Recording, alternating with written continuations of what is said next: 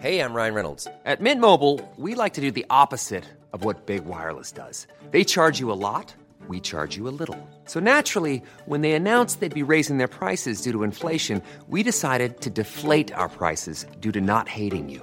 That's right. We're cutting the price of Mint Unlimited from $30 a month to just $15 a month. Give it a try at mintmobile.com slash switch. $45 upfront for three months plus taxes and fees. Promo rate for new customers for limited time. Unlimited more than 40 gigabytes per month. Slows. Full terms at mintmobile.com.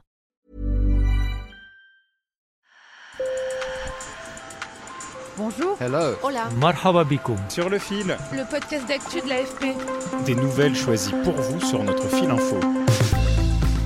Son arme, c'est son crayon. Depuis plus de 15 ans, le caricaturiste Z se bat pour la liberté d'expression en Tunisie. Il n'a aucun tabou et cela malgré les pressions croissantes du pouvoir, notamment depuis 2021 où le président tunisien s'est arrogé les pleins pouvoirs. Car la Tunisie, dirigée par Kaïs Sayed, dégringole dans les classements sur la liberté d'expression et de la presse, et de plus en plus de journalistes sont poursuivis. Sa liberté, Z la paye au prix fort, il vit dans l'anonymat, personne ne connaît son visage.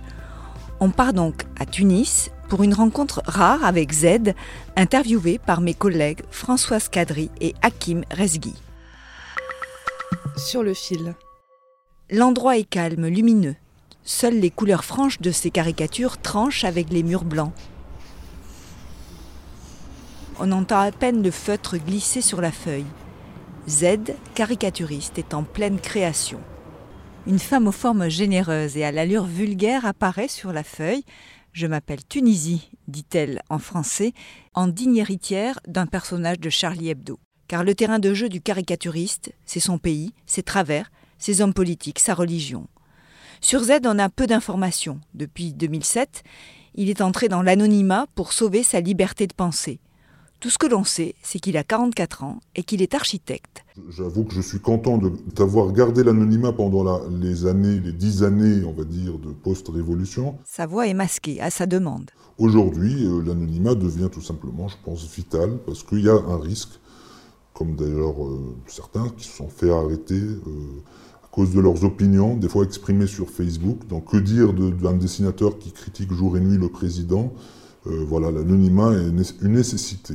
Condamnation de journalistes, intimidation de médias.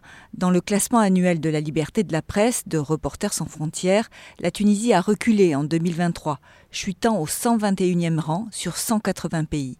Z, lui, continue à dessiner. Son destin est scellé en 2007. Z est alors étudiant en architecture. À l'époque, la famille du président Ben Ali projette de construire un méga complexe immobilier sur le lac de Tunis. C'est un refuge pour flamants roses l'hiver. Z ouvre un blog, débattunisie.com. Il y critique le projet.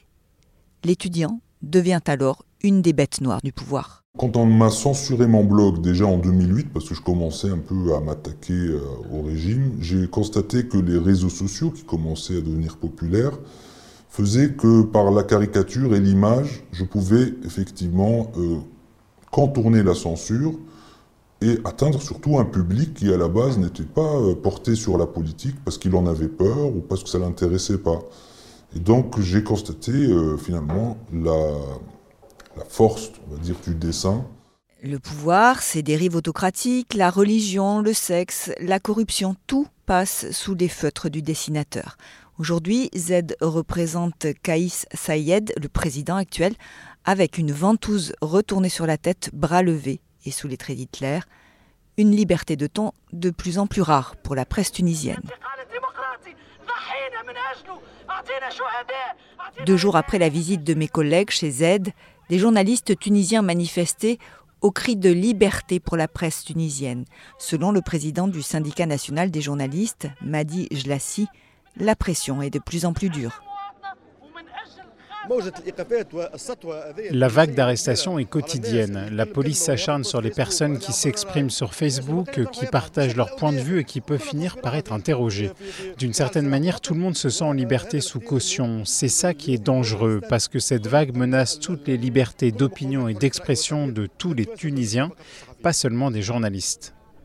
Dans ce contexte, Z continue de contourner la censure. Il atteint même un nouveau public.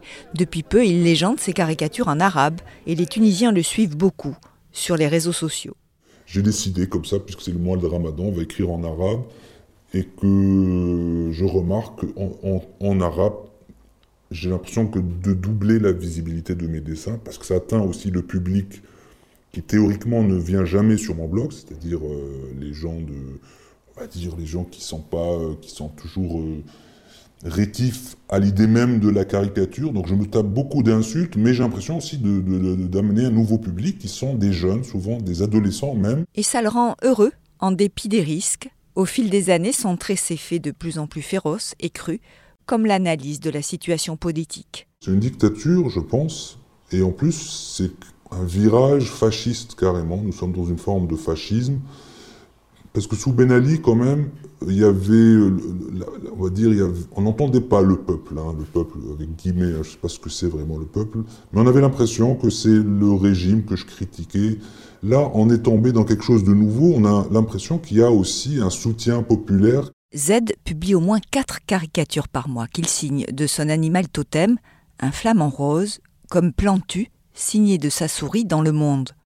Et en ces temps d'actualité dense en Tunisie, Z n'a aucun mal à tenir le rythme. Le lendemain de cet entretien, Rachet Ghanouchi, chef du mouvement islamo-conservateur et principal opposant au président Sayed, a été condamné à un an de prison pour apologie du terrorisme. Sur le fil revient demain, je suis Emmanuel Bayon.